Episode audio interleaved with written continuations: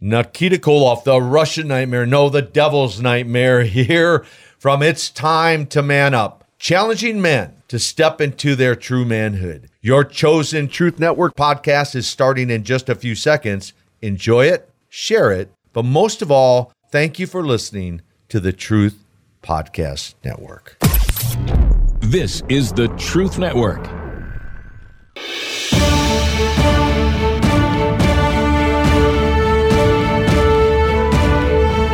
Kingdom Pursuits, where you hear from ordinary people instilled with an extraordinary passion.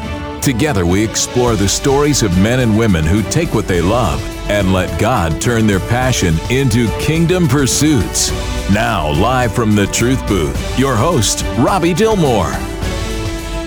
Wow, what a treat we have for you today. We um, have a returning guest with us, and I've been excited about this show since he was on the first time, and so I quickly scheduled him again, and he had this idea that I thought was brilliant. And uh, so I went with it. And the idea of it is we're, we're having our returning guest is Rabbi Matthew Pon- Ponak. Did I do it right? Matthew, did I get it right this time? Ponak? Yes, yes. All right, Rabbi Matthew Ponak. And today we're going to play Ask the Rabbi. I mean, how fun is that? So you've had these questions you always wondered about um, the Jewish faith, about the way they celebrate certain things, about the way th- certain things happen. Well, you can join me. Of course, I'm going to get in plenty of questions, but we would love to have your question 866 348 7884 866 34 Truth is the number to call in and share. Again, Rabbi, we are so delighted to have you back and so excited to dig into some good questions. Thanks. I really appreciate being on the show again, Robbie. It's good to speak with you again. Oh, yeah. And you live in California, right? I live on the West Coast in Canada. Oh, in uh, really? A city called Victoria, British Columbia. I did not know. Oh, oh, is that a beautiful place to? I went salmon fishing there one time. It's a really lovely spot. Yeah, uh, beautiful oceans and mountains and forests. It's a, it's quite a yeah, a really almost sacred part of the world. I I find. Oh, it really is. And we used to, um, when we would catch these, I guess they were caught or something. If you threw them up in the air, the, the eagles would sl- swoop down off the. Have you ever seen that and get the cod before they ever hit the water? I haven't seen that in particular, but we have a lot of bald eagles around here. And I, have never forgotten. Oh man, the eagles in Vancouver, um, just absolutely spectacular place to live. I'm jealous, man. I didn't know that. so, I know you got questions. We've got answers. You've got to call us 866 348 7884. And you might guess, Rabbi, that we got it. We're going to just go ahead and get these riddles right, up, you know, going because, you know, speaking of ask. Yes. All right.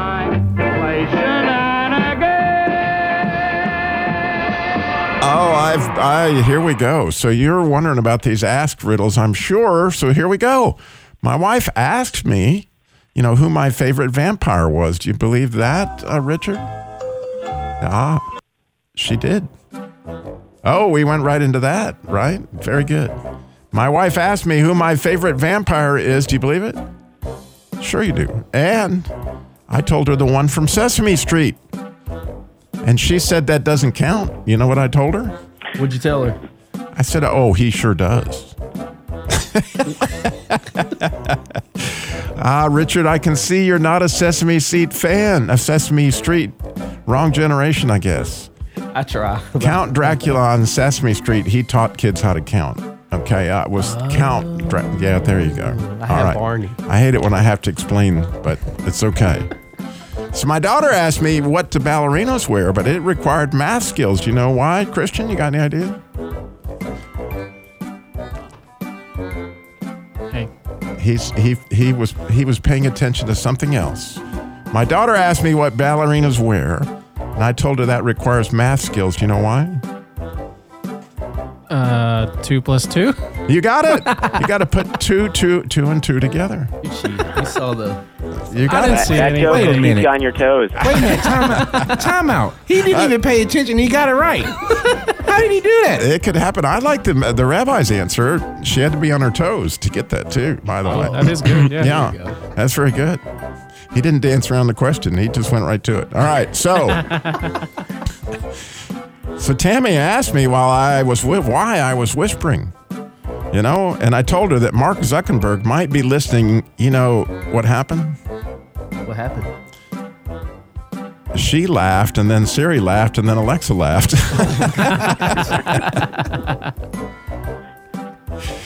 Uh, probably laughed, there too. you go. And I know Dan that was listening to the show up in Portland would love this question. So he's not airing this right now, but you guys got it. So what do candy bars say when you ask them for their por- pronouns? You know, that's the old thing in schools today. They ask you for your pronouns. What did the candy bar say? What? You got any idea, Rabbi? This this was right. It- have you heard of this? Uh, yes, I, I'm not sure. I don't. I, the answer. I just. I, I'll, I'll await your, your brilliant punchline. I can't. I can't predict. It's coming. Her, she. I'm applauding that one. Hershey, yeah, I knew Dan would like that one, wouldn't he? I think he would. And so, you know, what do you tell the child who wants a chemistry set to make chloroform? That one's pretty good, don't you think?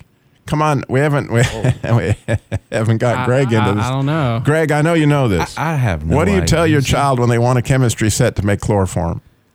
This will work every time. Just tell them, sure, knock yourself out.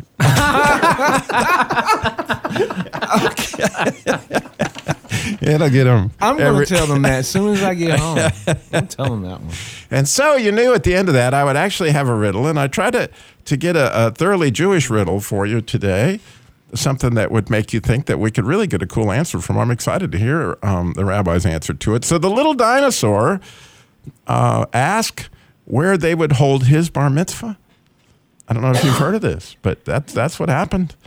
And uh, of course, the parent dinosaur. You know what they what they told him, Rabbi? A little dinosaur.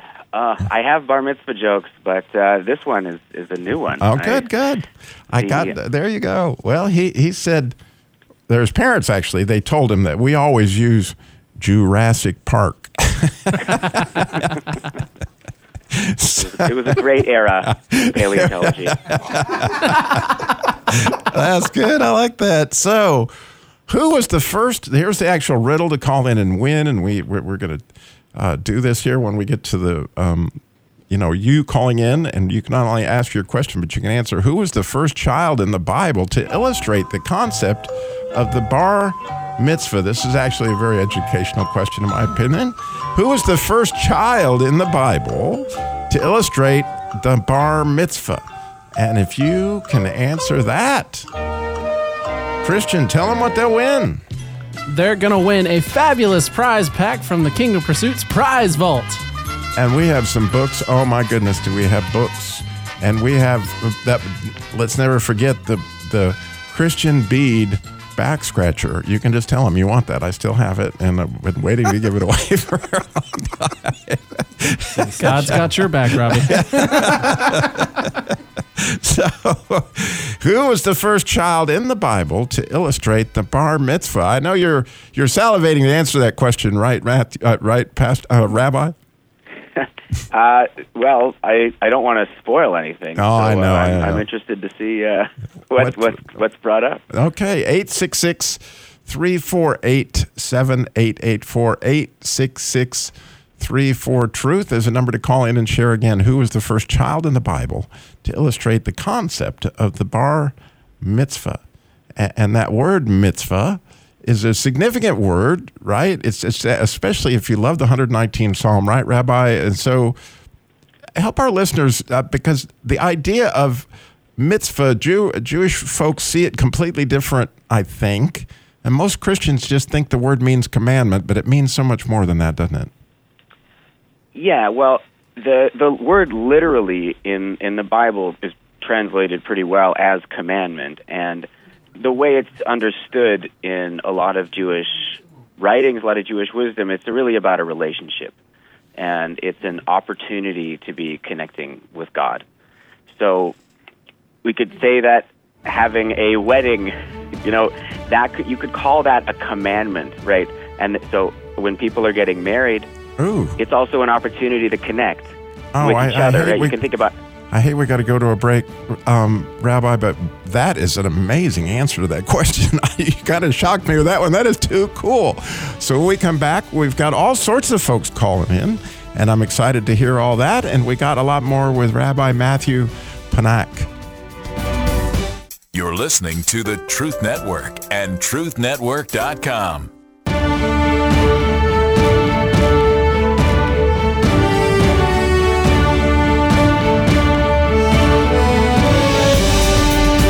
Welcome back to Your Truth for Today. I mean, your Kingdom Pursuit.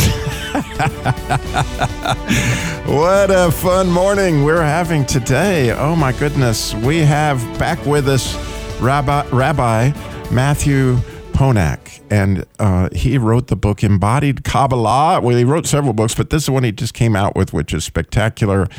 And uh, we've got a bunch of uh, callers coming on. I'm very excited about that.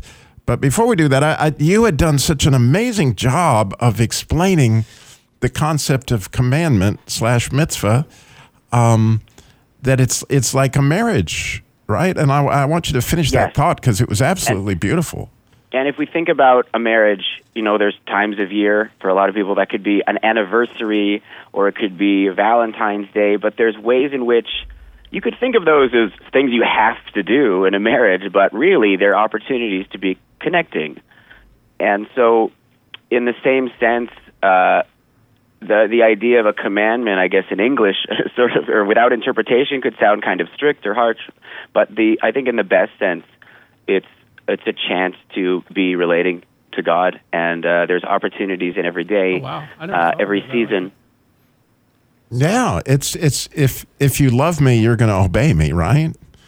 Along Yeah, a- a- along those lines, like you know, if you love your dad, you know, you, you're going to certainly have a whole lot better relationship with him if you know you don't do something you know would hurt him, right? So Yes, and I also uh, there's a lot of flexibility within that system too. It's not a it's not a yes or no. It's uh, it's not a necessarily. There's a lot of choice, and and certainly Jewish people today. Uh, there's a great diversity on how people relate to these to these mitzvahs, and so uh, yeah, there's some people it's more about listening and obeying. Certainly, but there's a lot of people who see them as opportunities, or we're going to find their own way through the through the various options within the tradition. That is just beautiful. I love that answer. Oh, I'm so glad I asked the question. Okay, so we have Jody. Oh, before I go into all these riddlers, because I'm so grateful, we got Jody, Annie, and David that are all calling in. So for you guys, if Jody happens to get your answer, please, please, please, please, please stay on the line because I still want to talk to you. We still want to get you a prize. Do not worry that she may have the same answer you had or if she's got a different one. You know, everybody wins on Kingdom Pursuits. It's just the way we do things, and we definitely want to talk to all of you. So stay on the line with me, no matter what Jody says. So we do have Jody, and she called in first, and she's in Eden, of all places. so Jody, you're on Kingdom Pursuits. Good morning. Good morning. So what? Who was the first child, in your view, to kind of illustrate the idea of the bar mitzvah? Um, I'm going to guess Isaac, since he was the first Jewish child born under the circumcision. Isn't that beautiful? And you couldn't be more right because it's actually bar is sort of the idea of son and son of the commandment. And and that fits perfectly, doesn't it, Rabbi? Yes, that is a good answer. I, I was going to see where you were going with that because there's a lot of things that could be said on this topic, but I, I personally will accept this answer of Isaac. Yay! oh, good. We have more coming, though, Jody. So, no doubt, I'm going to put you back on hold so they can get your information. And I'm so grateful for you calling in. But before I put you on hold, did you have a question for the rabbi? You always wanted Oh, to ask, boy. but we're afraid to, you know, whatever that was. Like, man, why do you guys do this? Or, you know, why do you crush the glass? What's the deal with that? Or whatever you got. um, well, that's a good question. I have a ton of questions I guess I could ask, but uh, we'll go with that one. All right. Why do you crush the glass? Why do they crush the glass, Rabbi? Well, uh, one of the most common answers that's given to that uh, explanations for that ritual is that our world is not yet whole. We haven't we haven't really completed all our work here, and so even in times of great joy at a wedding, there's a remembrance of the work that's yet to be done. Wow. Wow. And what is truly the first of the year? Is it in The spring first or in the the fall? well, that's a debated uh, question, actually, in our in our literature. But biblically, Okay. it is the spring, and then in the rabbinic era, starting about two thousand years ago, it gets really the main New Year becomes in the fall. And there's there's actually Okay. there's a New Year of the trees that happens in around January, February. There's there's several New Years, but the main answer these days is in the fall. That's wonderful. Thank you. Thank you for those were great questions, Jody. Way to go. Thanks, Jody. God bless. I appreciate you calling in so much. I'm gonna put you back on hold. We got Annie is in Springfield, Ohio. So Annie, you're on Kingdom Pursuits. Good morning. Are you still with us, Annie, or you were going to say Isaac? And oh, I was afraid of that. well, we lost Annie, but hopefully we still got David, who's in Kernersville, North Carolina. And David, you're on Kingdom Pursuits. Good morning. Good morning, Robbie. How are you? I am terrific. I'm very excited to hear what you have.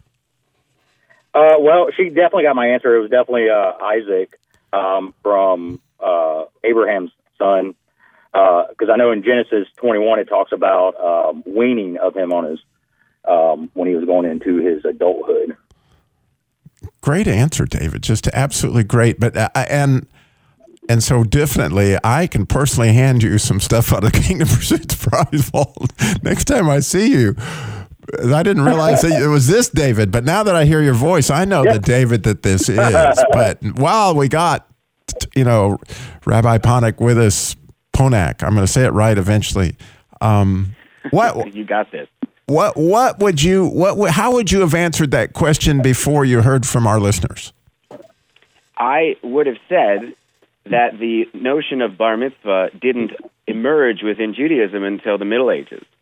And people look back in history and try to find it, but to my knowledge, the bar mitzvah ceremony began in around the 1200s in Central Europe and was sort of like, and people kind of looked back and looked for sources that came earlier, but in my opinion, the, there were no biblical figures who were doing the ceremony. That's interesting.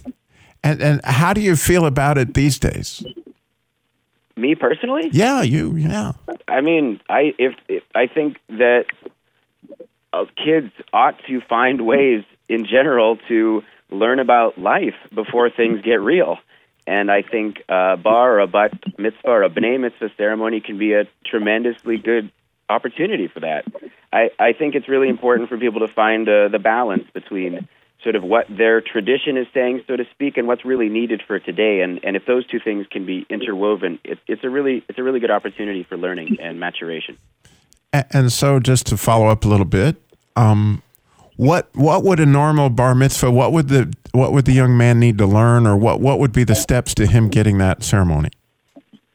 Sure. Um, well, and and to be clear, these days, and this is this is, goes back uh, more than hundred years at this point. Uh, there are uh, the same ceremony uh, for girls as well, and uh, well, it's, it's got a different name, but these days the whole either one is just called a b'nai mitzvah often.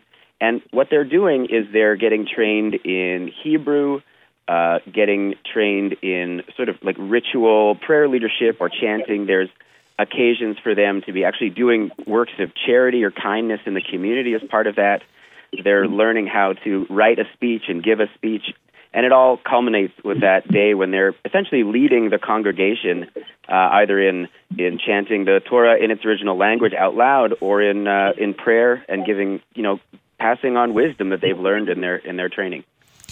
I don't know if you've ever um, read the book Wild at Heart by John Eldredge, or you're familiar with his work at all, but you know he he teaches us about young men that have a desire um, to know that they have what it takes to be a man, right? Um, and, and that you know the we're all kind of looking for acceptance and to feel like you know that to, to some extent especially from a man to pass on to a man uh, you know i imagine you went through that process and what did it feel like t- to to enter the group of men in, in your community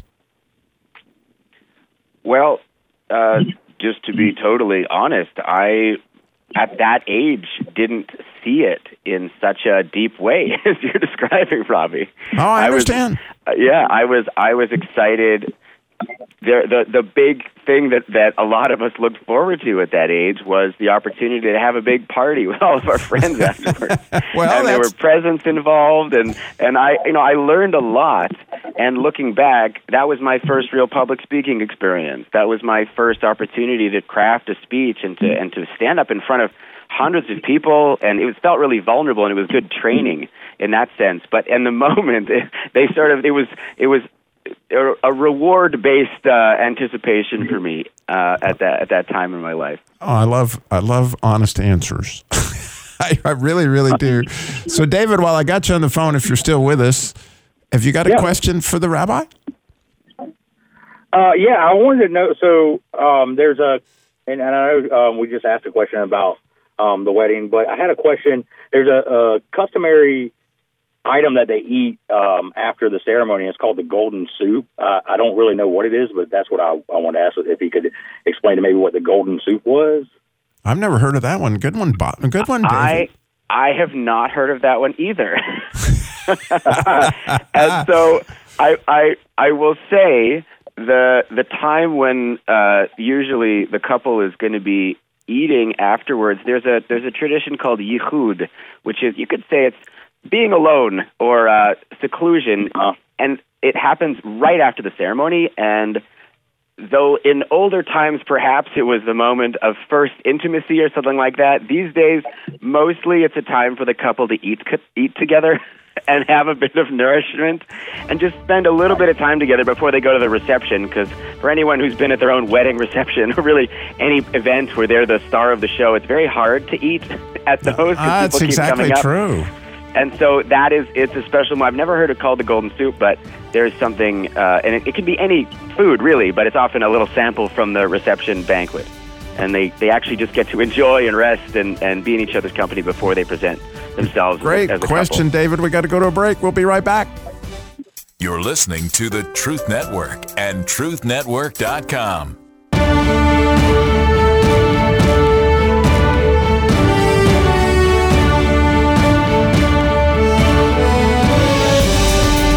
Welcome back to Kingdom Pursuits, where we hear how God takes your passion and uses it to build the kingdom. And oh, what a treat! I mean, seriously, huge for many of us today. We have back with us um, Rabbi Matthew Ponak, who um, wrote the book Embodied Kabbalah. But today we're playing Ask the Rabbi, or you could even say Ask the Great Ponak. That sounds like a great idea. So, title, yeah, very good. So we have David in Kernersville was not finished with his questions. He has more. A- And, so, David, I'm very, very curious. Uh, you've got more questions, so hopefully we got more answers.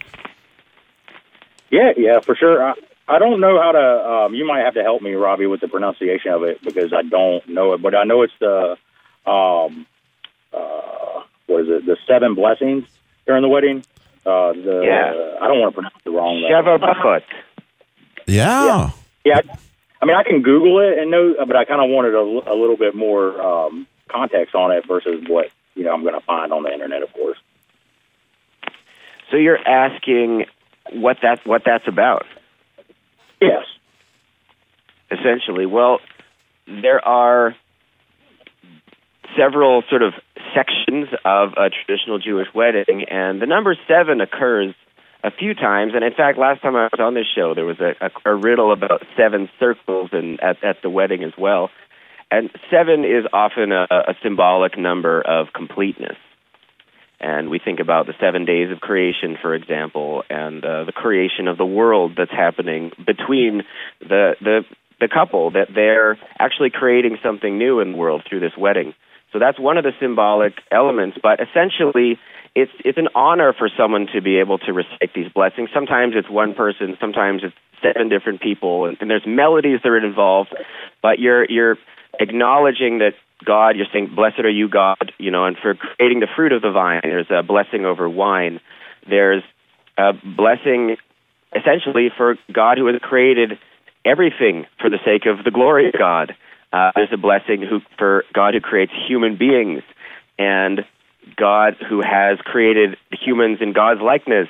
And then that's four. And then the, the fifth has to do with bringing joy to us. Essentially, it's a blessing for joy and uh, a, a blessing specifically for the couple, for their joy.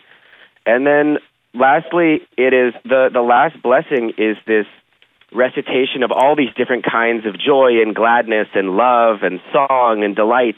And what happens at the wedding when that's recited, it's, it it can be a very joyous moment and it's it's basically you're raining down blessings on this couple and the tradition is in fact that that on someone's wedding day they are in a particularly good place to bless others and so it's common for people to go up to the newlyweds and ask them for blessings and it's seen that they are in yes but in a very connected place where they can actually bless others in a higher way than is normal So Oh, along those lines, I, I I think well, I've still got you, David.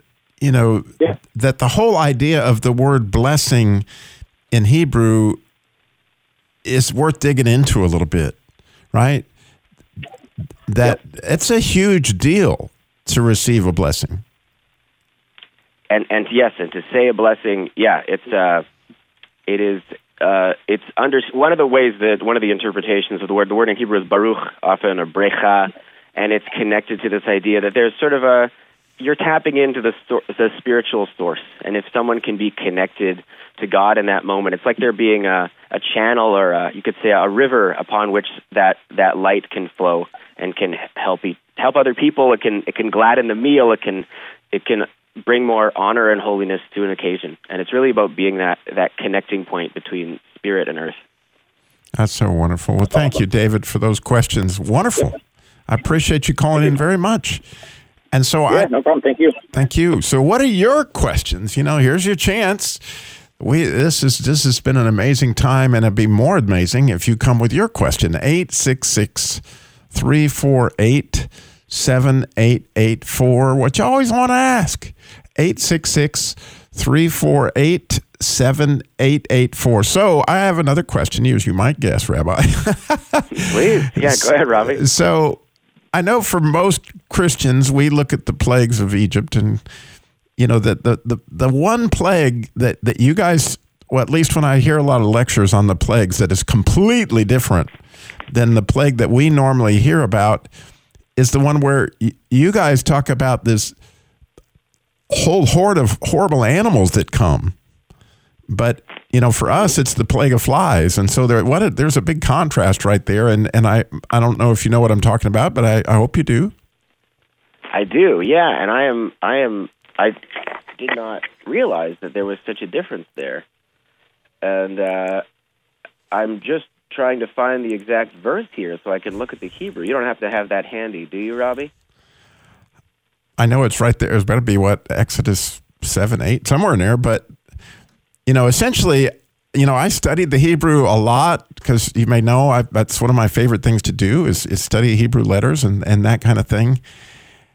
And you know, it was really really cool when I hear lectures from Jewish rabbis about this plague of you know how they perceive it versus you know just this idea of flies coming upon us like man that just doesn't have near the punch as all these diverse animals um a- and, you know that was i was just wondering if you had experienced that anybody ever asked you that before or you ever saw it before or thought about it No, I, I actually. Uh, are you are you referring to um, Exodus eight here, where it's saying, uh, where have where have it, where have right here? So, um, so one translation here is, in, you know, and God did so, and heavy swarms of insects invaded Pharaoh's palace and the house of his courtiers. Is that that's the uh, exactly Arov?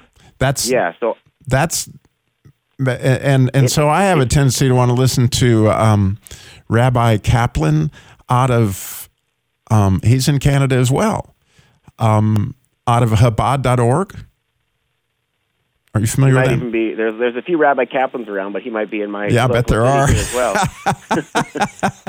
Yeah, that makes sense. But you know, anyway, the the literal translation here really is simply heavy swarms, something like that, exactly. and it and it then it says to Pharaoh's house, and it actually doesn't say explicitly what the nature of these swarms were, and so that sounds like it's up to interpretation. So when you guys do a Passover Seder or something like that, and you're and you're reciting, I love the way you do it, um, the different plagues. And do, do you do it where you pour a little bit of wine every time you recite the plagues? We do, yeah, and and we say it in Hebrew. so, I'll bet you do. so yeah, yeah. So there's no um, the yeah the the differentiation you're speaking of. It it could simply be, look when there's uh, untranslate or like when there's not a clear answer, different translations are going to say different things. It might be as simple as that. And I I'm looking at what's called the new JPS translation here in front of me, and it's it says heavy swarms of insects, which is not so so different than what than what you're saying. Right. And I would imagine that if you're hearing another version of that, it may well be uh, from a, it's, it's an interpretation that's given, uh, what's called a midrash, right. that someone is is looking backwards in time and saying, "Oh, well, it was said it's a swarm, and what it really meant was, you know, that kind of thing." And it's uh, there's uh, many different ways of understanding uh, these passages through different kinds of interpretations. Right, right. And so when I was listening to this particular um, sermon, or whatever you want to, you know, however it was, he was he was talking about that these were swarms, and you know, it was clear when I started to study it that there were other people that had that same view. But whatever it was, I, I couldn't agree with you more. That here's something that seems uncontrollable coming at you, and it, you know, when we think about a swarm of flies, I, I don't think we even begin to have a picture of what the Egyptians were experiencing don- during those plagues. Like this was overwhelming; it was destroying their country, their their lifeblood, so to speak. Right. So again, yeah, it was a uh, plague. it was not a, not not a few flies buzzing around or whatever whatever it was. It was it was very very irritating and difficult and, and overwhelming. So we will be right back, which gives you time to call in at 866 348 7884 866 34 Truth. When we come back, we're playing Ask the Rabbi. You're listening to the Truth Network and truthnetwork.com.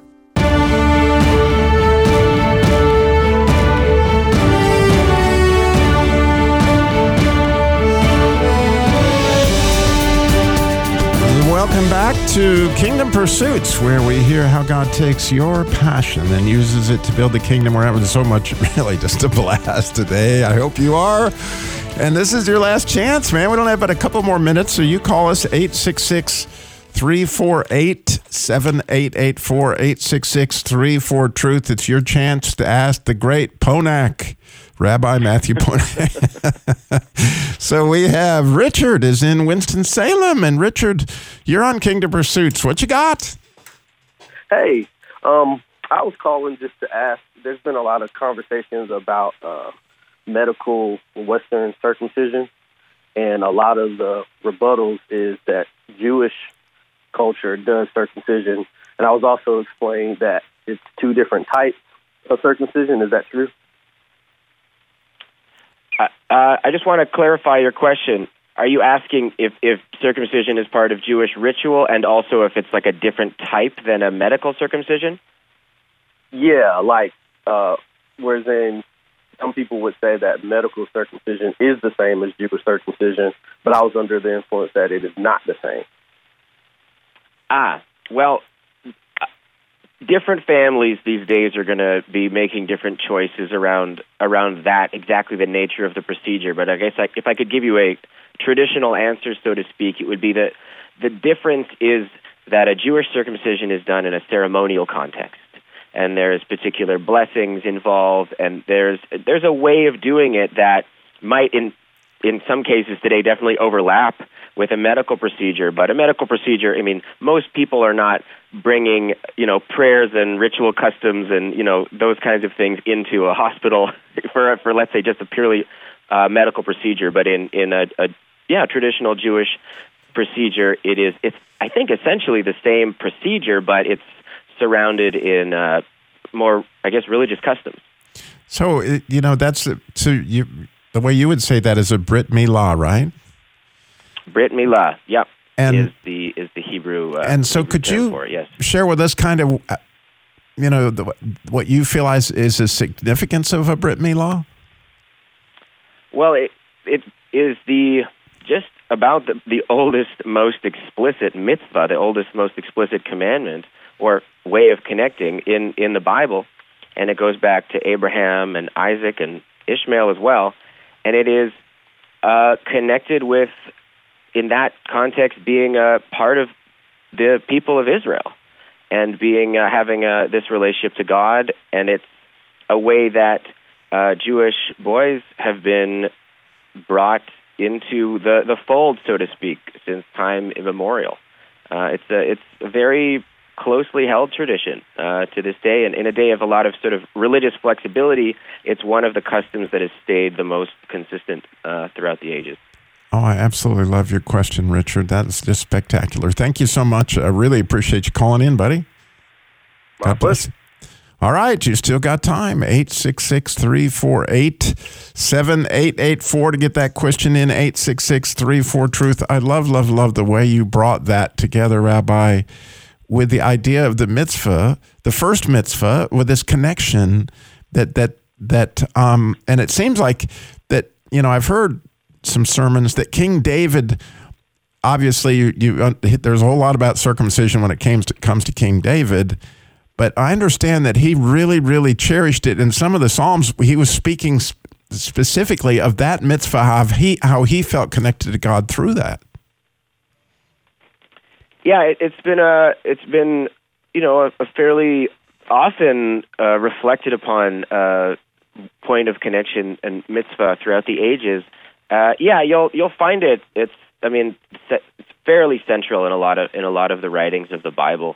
I mean even even referring to the Philistines in uh, the book of Judges, for example, is the uncircumcised ones and stuff like that. It was it was a, a, pretty important part of identity even way back then. And I, I if I may, Robbie, I want to go back to a topic just from before the break about the the swarms or the the animals versus the insects. I have another source here. I found that it goes back just about 2,000 years. There's a debate. So Judaism is so much about discussion and, and dialogue and, and kind of holy disagreement, if you will. And so we, we often have multiple answers to a lot of important questions, and that's that's part of what it means to be Jewish, is having these you know dialogues. And there's two rabbis. Rabbi Yehuda says, well, arov, which you could also translate as mixture, was like a mixture, meaning a mixture of animals. So there were beasts and there were all kinds of things. And Rabbi Nehemiah says, well, they were a mixture of insects. And this is this is from a midrash going back about 2,000 years. So that's probably the, the one of the oldest sources about this disagreement that you've found. That's cool. That really is. Well, we have David is in Burlington. We hopefully can get this question in real quick. David, you're on Kingdom Pursuits. Good morning. Real good morning, uh, Rabbi. Could you explain the Jewish understanding of Sheol, the definition of Sheol, and what it means from a Jewish perspective? Ah, Sheol, like the the pit. Uh, is it? Yes, it's often translated. So it's not a word that's used much anymore when people talk about the afterlife in in Judaism, but biblically, it's it probably refers to some kind of underworld or afterlife uh, context. There's really not much explicit description about it, but it's I, I understand it as is a place where the ancestors dwell, so to speak, where uh, where people are going, and it's not a place of negativity or positivity. Even it's oh, I hate the world. show is coming to an end, David. That is an awesome question. We're just going to have to have Rabbi back on because we, we got to talk about the sons of Korah when it comes to this whole idea. So I know we got a lot of stuff coming your way uh, for the great Ponak. Thank you. So I just can't tell you what it means to all of us, Rabbi, that you would give us another Saturday, and hopefully we can do it again soon. This is the Truth Network.